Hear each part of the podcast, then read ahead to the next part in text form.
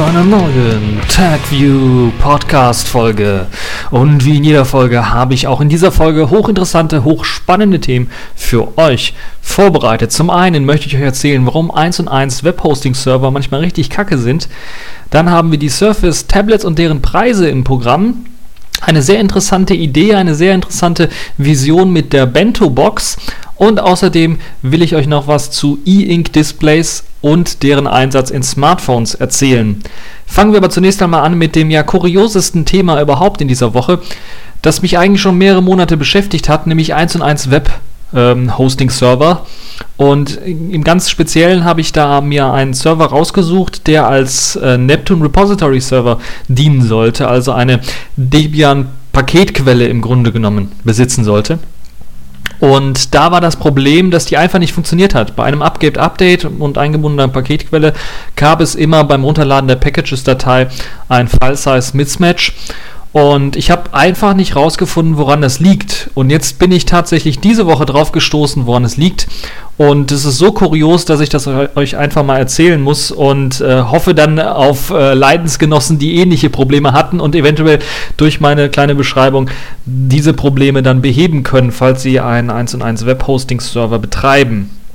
Also, das Problem liegt einfach daran oder darin, das habe ich jetzt rausgefunden diese Woche, dass dieser 1 und 1 Server einen, ja, eine Art ja, Filter anscheinend ein, eingeschaltet hat. Und dieser Filter sorgt dafür, dass wenn man in dem HTTP-Requests einer Datei die Dateiendung vergisst oder nicht angibt, dass er automatisch nach einer Datei mit gleichem Namen sucht, die aber eine Dateiendung hat.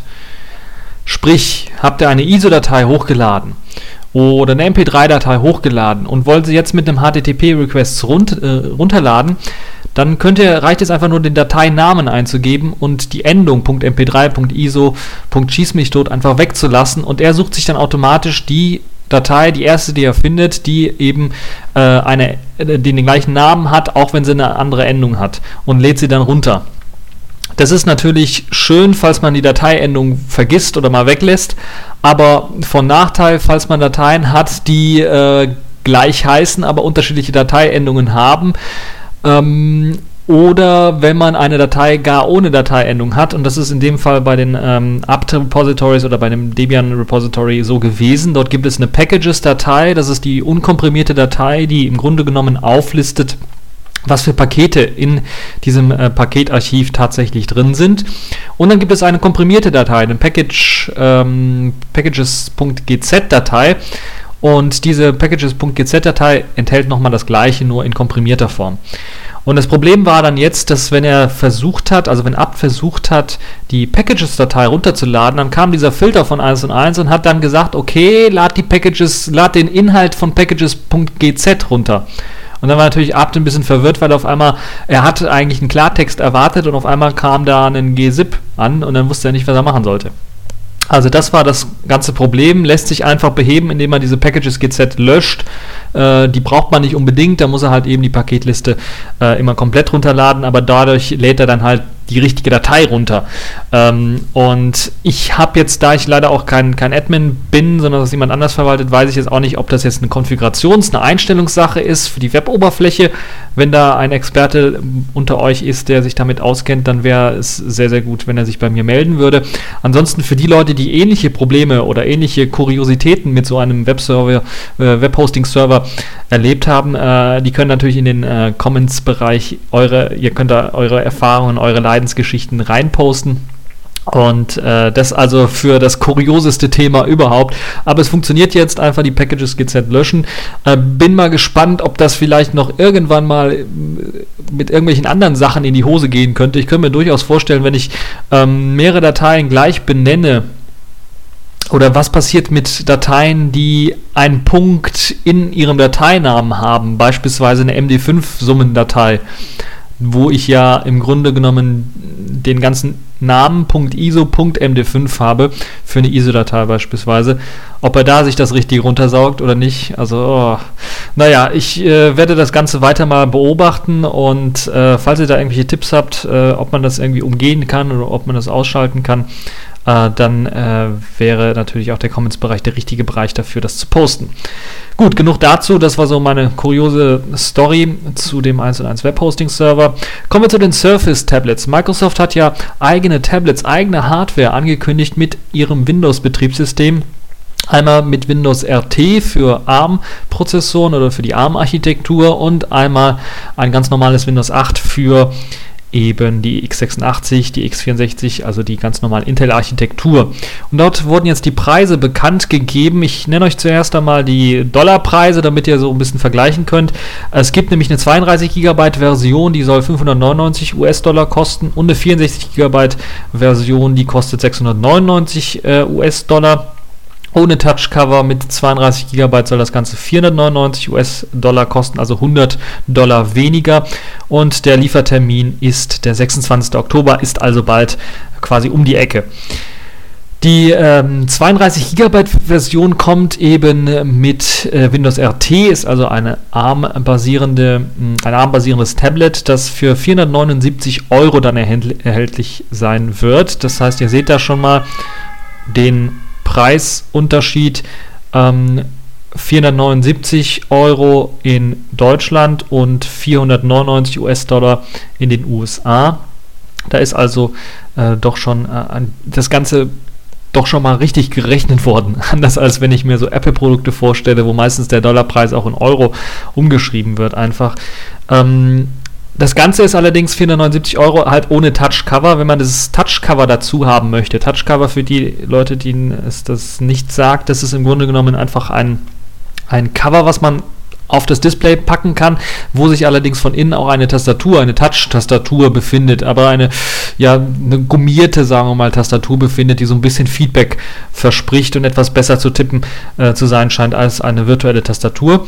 Das ist also mit äh, eingebaut und ähm, dann gibt es auch noch die 64 GB Version, die soll in Deutschland mit schwarzem Touchcover 679 Euro kosten. Das heißt, da ist man auch wieder äh, den, den äh, 20er Preis runtergegangen im Grunde genommen. Äh, von 699 US-Dollar, sagen wir mal, in dem Fall ist man dann 20 äh, Punkte runtergegangen im, im Europreis. Ende Juli 2012 gab es ja schon Spekulationen um dieses, äh, um diese Surface-Tablets und da war es hochinteressant, weil da waren komplett andere Preise genannt. Da waren Preise von 199 US-Dollar, also etwa 200 Euro oder 179 Euro im Gespräch. Und da ist natürlich die Frage, huh, was, was, wie kommt jetzt dieser enorme Preisunterschied zustande? Und das Interessante war ja dann damals, dass auch Microsoft selber das nicht dementiert hat, diesen Preis. Und das hat dazu geführt, dass ja einige Leute, zum Beispiel HP, als, also Leute in dem Fall Firmen, wie beispielsweise HP, sich komplett von der Entwicklung von Windows RT Tablets zurückgezogen haben. Toshiba hat bereits sehr, sehr früh dann sich komplett aus der Produktion von Windows RT Tablets zurückgezogen. Also RT Tablets, das sind immer diese ARM-basierenden ähm, Geräte. Da hat man sich einfach zurückgezogen, weil mit dem Preis hätten sie einfach nicht mithalten können. Und jetzt kommen die Geräte halt für einen viel höheren Preis auf den Markt. Und da sind natürlich, sicherlich kann ich mir richtig vorstellen, bei HP und bei Toshiba einige Leute richtig verärgert darüber, dass äh, erstens nicht nur Microsoft selber, da war ja schon die erste Verärgerung, dass sie selber Tablets bauen, aber zweitens, dass sie quasi so aufs Ohr gehauen worden sind, weil sie hätten sicherlich preislich da einiges äh, noch rausholen können, einiges drunter liegen können, was jetzt ähm, die Tablets angeht. Die Modelle ohne Tastatur werden in den USA zumindest erst Anfang November 2012 ausgeliefert. Bei uns in Europa soll es anscheinend auch schon zum äh, 26. Oktober so sein, aber wir werden es erst am 26. Oktober sehen, ganz genau. Und es gibt auch für diejenigen, die eben äh, die Tastatur, diese gummierte Tastatur oder das Touchcover nachkaufen möchten, äh, für diejenigen wird es 120 Euro kosten. Also boah, doch schon, also nicht die 100 Euro, die äh, man Aufpreis zahlt, wenn man das direkt, das Gerät direkt mit dieser Touchcover-Sache kauft. Und deshalb für so ein Cover 120 Euro, auch wenn da eine Tastatur drin steckt, ist schon richtig happig. Und da muss man sich echt überlegen, soll man sich wirklich diese gummierte Tastatur holen oder holt man sich eine echte Tastatur dann für 130 äh, Euro. Das ist die Surface Type Cover äh, die im Grunde genommen eine also etwas plastikmäßig, plastikmäßigere Tastatur hat, wo man richtig auch einen Druckpunkt fühlt. Und äh, diese Tastatur soll halt eben 130 Euro kosten. Und das ist natürlich, so wie ich es verstanden habe, es kann natürlich auch sein, es wäre schön, wenn mich einer aufklären würde, wenn dieses Touchcover einfach nur ein Touchcover wäre ohne Tastatur, aber für 120 Euro kann ich mir das wirklich sehr schlecht vorstellen. Deshalb gehe ich davon aus, dass dieses Surface Type Cover, du weißt, dieses andere Modell, tatsächlich dann etwas plastikmäßiger ist und eine richtige physische Tastatur besitzt.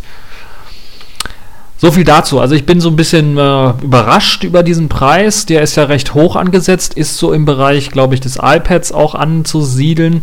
Ob das Gerät dann tatsächlich auch, äh, also vom Speicherplatz kann es sicherlich herhalten, wobei man natürlich auch sehen muss, ähm, dass der Speicherplatz von Windows natürlich viel, viel größer ist. Also 12 GB etwa benutzt Windows auch in der RT-Variante, so dass man dann etwa 20 GB bei der 32 GB Version äh, dann nur frei hat an, an freiem Speicher. Und dementsprechend dann auch bei der 64 GB Version muss man halt eben äh, 12 GB etwa abziehen und dann hat man den richtig freien Speicherplatz, den man auf dem Gerät tatsächlich auch nutzen kann.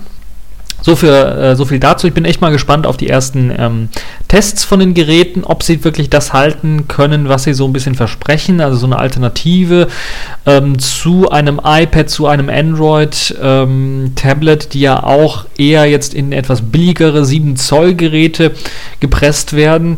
Und da bin ich echt mal gespannt, ob Microsoft halt mit ihren etwas größeren Tablets da vielleicht eine Lücke schließen könnte, auch mit dieser Tastatur, die da dranhängt oder die man da benutzen kann. Äh, ja, da bin ich echt mal gespannt auf diese Geräte und vor allen Dingen natürlich auch auf das x86-Gerät, das teure, äh, teurere Gerät, das natürlich dann ähm, sicherlich für den Bastler unter uns etwas mehr Spaß äh, bieten sollte, wenn man da ein BSD, einen Linux drauf installieren kann, ein bisschen was rumexperimentieren kann. Das kann man ja wahrscheinlich auf der ARM-Variante eher schlechter, weil da natürlich eben immer noch äh, ein paar Treiber fehlen werden und vor allen Dingen auch die Architektur es einem nicht erlaubt, ganz einfach da äh, drauf installiert zu werden. Secure Boot beispielsweise ist äh, so eine Sache, die natürlich dann ähm, dort ausgiebig getestet werden kann. Kommen wir zu einem sehr interessanten Thema, eine sehr interessante Studie, ein sehr interessantes äh, Gerät, was zumindest in Render-Bildern und in der, von der Idee her schon mal gar nicht so schlecht ist, nämlich die sogenannte Bento-Box. Und diese Bento-Box, ja, was kann man sich darunter vorstellen? Ähm, Bento-Box vielleicht für einige, die sich so ein bisschen auskennen. Das sind diese japanischen ja, Frühstücksboxen, wo dann so Essen reingeklatscht wird und es wird halt in so kleinen Schälchen reingeklatscht überall. Und dieses Prinzip hat man sich jetzt auch für die Technologie ausgedacht und möchte dann ja einige Sachen vereinen in so eine Bento-Box. Die Bento-Box besteht halt eben aus einer Box, wo sich im Deckel ein Laptop-Bildschirm, äh, ein Laptop-Screen mit 15 Zoll mit OLED äh, betrieben befindet, dann können quasi reingesteckt werden in diese Bento-Box ein 11 Zoll Tablet, ein 4 Zoll Smartphone Gerät, ein Lithium-Ionen-Akku, ungefähr genauso groß wie das Smartphone, genauso äh, auch die 1 Terabyte, etwa 1 Terabyte SSD-Festplatte, die auch etwa so groß ist wie das Smartphone. Man muss sich das also so vorstellen, man hat oben im Deckel, quasi wenn man sich so einen Laptop mal vorstellt, wenn man das aufstellt, hat man sein Display da vor der Nase und hat dann, da wo die Tastatur ist, hat man sein Tablet, da wo das Touchpad ist, hat man sein Smartphone und links und rechts äh, daneben, wo beim Laptop normalerweise die Handauflageflächen sind, hat man entweder seine SSD oder beziehungsweise hat man seine SSD und sein äh, Lithium-Ionen-Akku mit einem Solarpanel, was einem dann erlaubt, halt eben die Geräte alle aufladen zu können. Das Display steckt also im Deckel und ist fest verbaut. Dieser Deckel ist quasi ohne weitere Hardware ausgestattet. Da ist also nur das Display drin, da ist kein Prozessor drin, keine Grafikkarte, kein Arbeitsspeicher, kein gar nichts. Äh, was die Anschlüsse angeht, bin ich mir auch noch nicht so sicher. Ich hoffe, dass zumindest ein Stromanschluss irgendwie da vorhanden ist, sodass man das Gerät auch ohne Lithium-Ionen-Akku einfach betreiben kann, indem man einfach das in den Strom ähm, Anschluss reinsteckt. Dann ähm, ist das Ganze natürlich so aufgebaut wie ein Stecksystem, dass man also eben das Tablet reinstecken kann, die SSD reinstecken kann, äh, das Solarpanel und das Smartphone einfach reinstecken kann, wie halt eben so in, ein, äh, in eine Bento-Frühstücksbox, wo man einfach das Gemüse, das Fleisch oder sowas reinsteckt in verschiedene Schälchen. So gibt es halt solche kleinen Schälchen schon vorbereitet für eben speziell die äh, Geräte. Das Interessante bei diesem ganzen Steckprinzip ist natürlich, dass diese Geräte dann mehrere Funktionen erfüllen können. So kann, wenn ich das Ganze tatsächlich als Laptop nutzen möchte in dieser Bento-Box, kann ich eben das mh, hm, Tablet reinstecken und es aktualisiert sich automatisch oder die Oberfläche wird automatisch geladen und wird geändert in eine virtuelle Tastatur, so dass ich tatsächlich wie beim Laptop eine Tastatur vor mir habe. Natürlich nicht physisch leider, ähm, aber zumindest zum Schreiben würde es eigentlich ausreichen. Das äh, Smartphone kann dann tatsächlich auch als ähm, Mausersatz, als Touchpad dann genutzt werden und links und rechts halt Solarpanel und eine SSD, also eine Festplatte, wo ich dann drauf zugreifen kann, äh, um halt größere Dateien abzuspeichern, als auf meinem Smartphone oder auf meinem Tablet drauf sind. Die eigentliche Logik des Programmes oder das, was angezeigt wird und lauffähig sein wird. Also das Betriebssystem selber wird dann wahrscheinlich vom Tablet geladen. So würde ich das zumindest sehen, dass das das Hauptaugenmerk äh, momentan ist. Und äh, so hat man halt eben die Möglichkeit, auch sehr spezielle Anwendungen, die jetzt auf einem, ja sagen wir mal, herkömmlichen Notebook nicht so sehr möglich sind, ganz einfach auf so, ja, auf so eine Bento-Box zusammenzupacken, zusammenzustecken, sich einfach, beispielsweise denkt doch mal einfach nach an, ähm, ein äh, Sheet, ein, ein, ein Notenblatt im Grunde genommen, wo die Noten draufstehen. Die werden mir auf dem Laptop-Deckel, auf dem 15 Zoll Display angezeigt und auf meiner Tastatur, bzw. auf meinem Tablet, was jetzt als Tastatur dient, wird einfach eine Klaviatur eingeblendet, also eine ganz normale Keyboard-Tastatur oder eine Piano-Tastatur. Und so kann ich dann halt so ein bisschen rumklimpern und rum, rumspielen und ein paar äh, Noten lernen. Also das wäre zum Beispiel eine Idee. Eine andere Idee wäre natürlich Bilderbearbeitung. So kann ich meine ganzen Brushes, meine ganzen Pinsel, meine ganzen Tools einfach auf äh, die Tablet-Oberfläche, da wo die Tastatur normalerweise sitzt, draufpacken und äh, meine Grafik oder mein äh, zu bearbeitendes Bild habe ich dann auf dem 15 Zoll OLED und äh, das hilft natürlich enorm das Smartphone selber kann auch noch genutzt werden. Da kann auch äh, beispielsweise die Uhrzeit, aktuelle Termine, ankommende E-Mails oder sowas kann da auch angezeigt werden.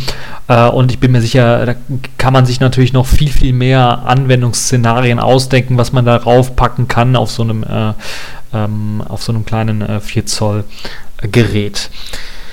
Nun das zur Anwendungssache. Wie sieht jetzt das Ganze konkret aus? Äh, man kann nämlich diese Teile alle einzeln kaufen. Das heißt, man kann die Bento Box einzeln kaufen, ohne Geräte drin, also nur eben dieser 15 Zoll Bildschirm. Man kann das Tablet oder man soll das Tablet einzeln kaufen können und man soll das Smartphone sowie die SSD und das Solarpanel mit dem Akku auch einzeln kaufen sollen. Dieses ähm, 11 Zoll große Display ist sehr in die Breite gestreckt beim Tablet und bietet ein Seitenverhältnis von 21 zu 9. Das habe ich, glaube ich, bei noch keinem Tablet gesehen.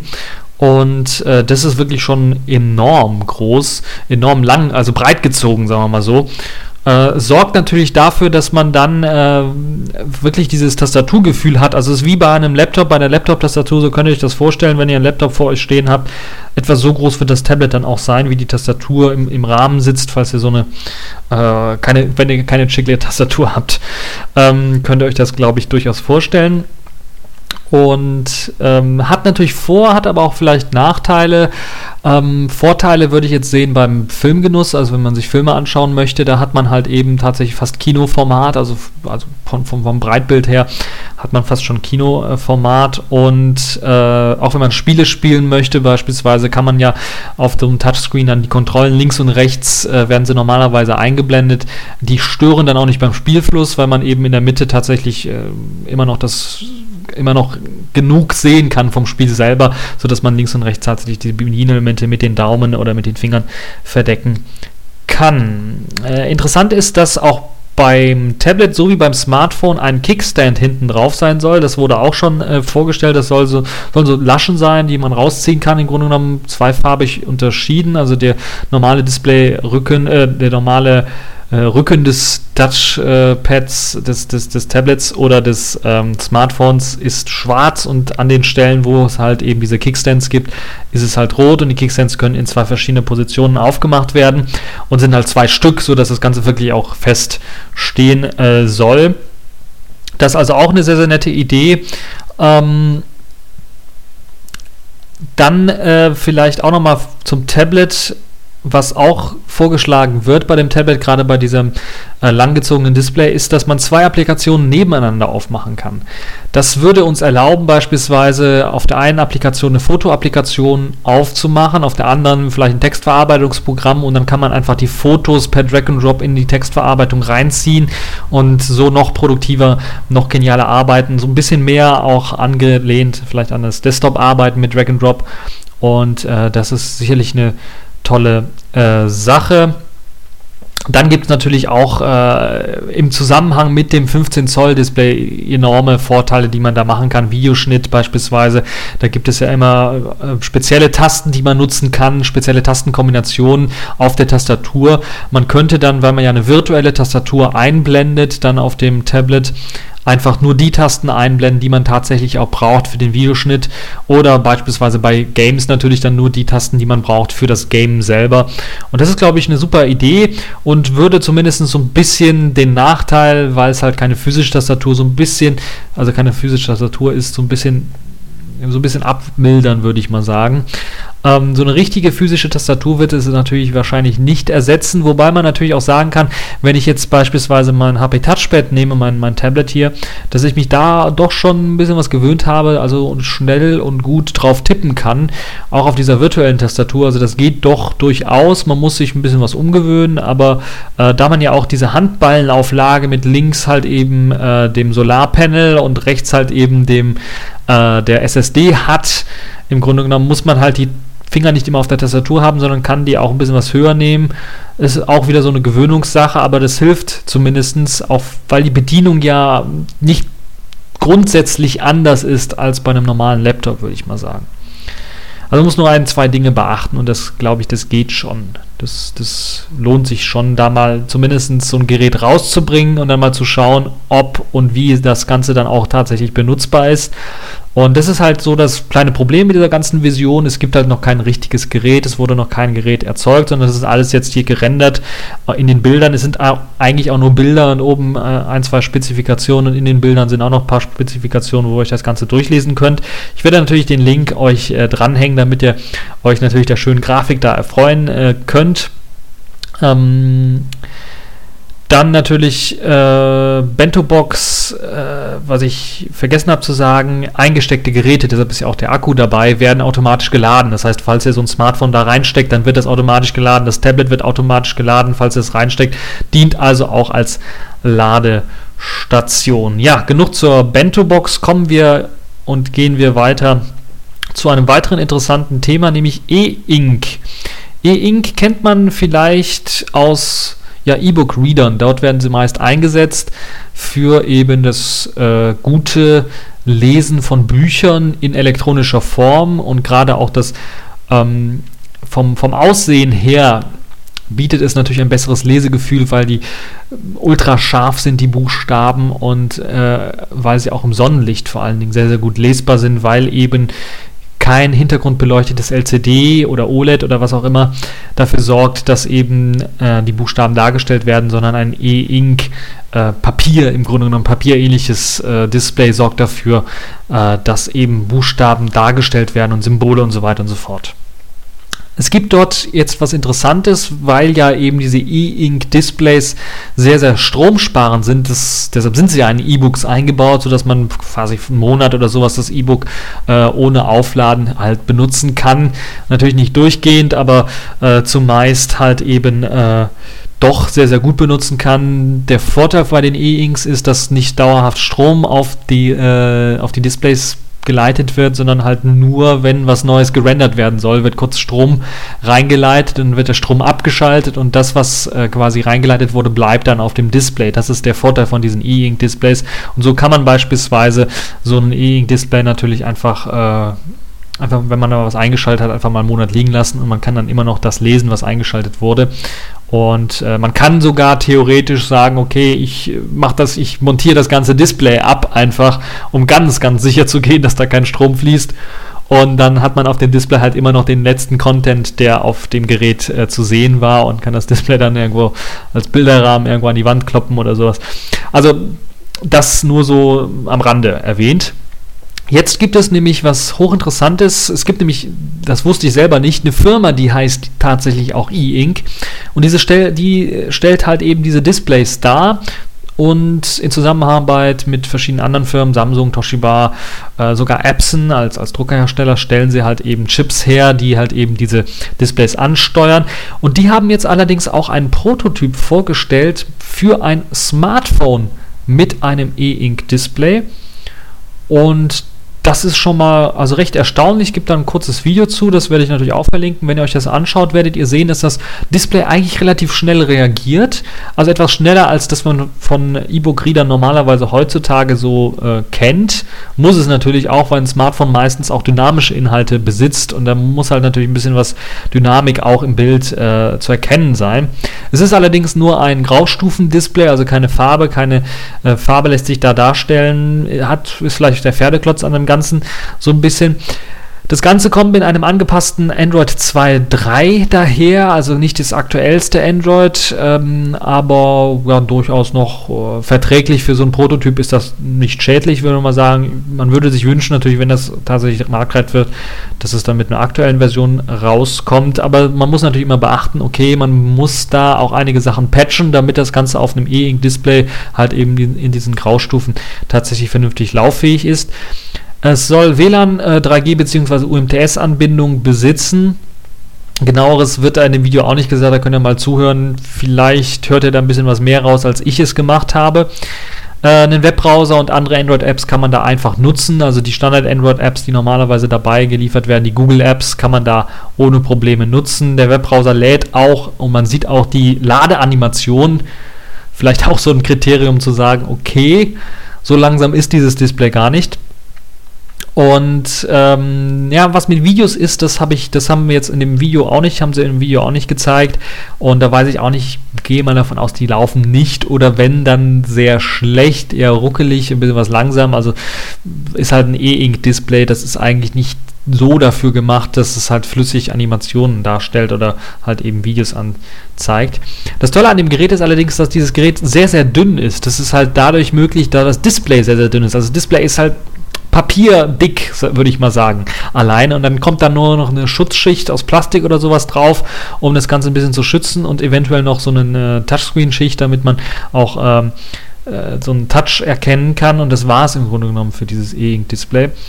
Und äh, dadurch ist natürlich eine sehr, sehr enorme Dünne des Gerätes möglich, weil man dann halt eben viel mehr äh, Platz und Freiraum eben für den Rest des äh, Gerätes kann, hat, also für die Rest der Hardware im Grunde genommen hat. Und äh, dadurch kann man das sehr, sehr dünn bauen. Ist natürlich dementsprechend auch sehr, sehr leicht. Das Display ist viel leichter und äh, das Display ist auch robuster. Man kann es einfach mal auf den Boden fallen lassen, vielleicht mal drauf treten oder sowas. Äh, da bricht eventuell ein Chip von innen irgendwie durch oder ähm, vom Gehäuse hinten äh, das Plastikteil eventuell, aber das Display wird wohl als letztes brechen, würde ich mal jetzt so äh, behaupten, weil das einfach äh, sehr robust ist. Diese E-Ink-Displays sind sehr, sehr robust. Ähm, es gibt dann auch noch weitere interessante Produkte. Da habe ich noch ein weiteres Video gefunden, das von der IFA stammt, allerdings das eher so im Hinterzimmer gezeigt wurde. Deshalb äh, habe ich das auch vorher gar nicht erwähnt gehabt. Ähm, aber das habe ich in der Google Plus Diskussion mitbekommen. Ich habe jetzt leider vergessen, wer den Link jetzt geschickt hat. Aber äh, da hat jemand einen Link geschickt zu einem YouTube-Video, wo das Ganze nochmal, die ganze Produktpalette von E-Ink, von der Firma E-Ink so ein bisschen gezeigt wird. Und da werden unter anderem auch sehr, sehr interessante Produkte gezeigt, wie beisp beispielsweise E-Ink-Displays mit Farbe. Also da gibt es tatsächlich einen E-Book-Reader, der auch Farbe darstellen kann auf so einem E-Ink-Display. Ist natürlich nicht so leuchtstark und nicht so kraftvoll, wie man es vom LCD her kennt, aber dass es überhaupt möglich ist, zeigt schon mal, dass es so in die richtige Richtung geht und man muss sich vorstellen, die gleichen Eigenschaften wie bei E-Ink, also wenn ich da äh, was Neues darstelle, wird kurz Strom reingelenkt auf das Display, um halt eben was Neues darzustellen und dann wird der Strom abgezapft, wenn das eigentlich ruhig ist, das Bild beispielsweise. Äh, und das ist, glaube ich, eine sehr, sehr tolle Sache, die dann einem enorm hilft beim Stromsparen. Und damit kann man tatsächlich dann auch wieder solche ja, Rekordakku oder Laufzeit, ja, Rekordakkulaufzeiten von Smartphones erreichen, die man eigentlich im Handy-Zeitalter noch hatte. Und das ist halt äh, sehr, sehr gut möglich. Interessant ist auch, dass man dort auch Videos gezeigt hat. Das heißt, man hat auch auf einem, das war jetzt ein Graustufendisplay, auch flüssige Videos darstellen können, also halbwegs flüssige Videos darstellen können, äh, beziehungsweise mal schnelle Animationen, sagen wir mal besser so, darstellen können. Also 25 Frames pro Sekunde haben sie nicht so erreicht, aber so im 10er, 15er Bereich waren sie dann doch schon und das ist doch schon äh, ein Wink in die richtige Richtung, würde ich mal sagen. Also können wir in Zukunft damit rechnen, dass wir zum einen schnellere E-Book-Reader bekommen werden, dass wir zum einen E-Book-Reader bekommen werden mit Farbe und eventuell auch ein Smartphone bekommen werden, das ein E-Ink-Display hat. Interessant ist aber auch noch was anderes, nämlich die Idee, die wurde da als nur als Prototyp im Grunde genommen vorgestellt, dass man auf unseren herkömmlichen Smartphones, die mit einem OLED, mit einem LCD, LED oder was auch immer ausgestattet sind, dass man bei denen einfach auf dem Displayrücken oder beziehungsweise auf, dem, äh, auf der hinteren Schale, die normalerweise aus Plastik, bei, bei Apple teilweise aus Glas bestanden, äh, dass man da einfach ein E-Ink-Display reinbaut und das dann halt eben als Zweitdisplay nutzen kann, eventuell beispielsweise zum Darstellen der Uhrzeit, der Termine, also solche Dinge, die nicht ständig aktualisiert werden müssten und die sehr wenig Strom fressen. E-Mails beispielsweise könnte man darüber empfangen und auch schreiben, glaube ich, weil das sehr gut lesbar ist, auch in der Sonne und sowas. Ähm, also all die Eigenschaften eines E-Ink-Displays im Grunde genommen aufweist. Interessant war auch die Idee, dass man da beispielsweise ja auch kleine Animationen und Logos vom Hersteller darauf und runter fahren lässt. Wenn ihr euch also jetzt, äh, ihr braucht euch nicht wundern, wenn ihr irgendwann mal in die Bahn einsteigt und ihr seht einen am Handy rumtippen und auf einem Handyrücken kommt dann so eine Coca-Cola-Werbung oder was auch immer. Äh, das, also das wäre zum Beispiel auch so eine Sache.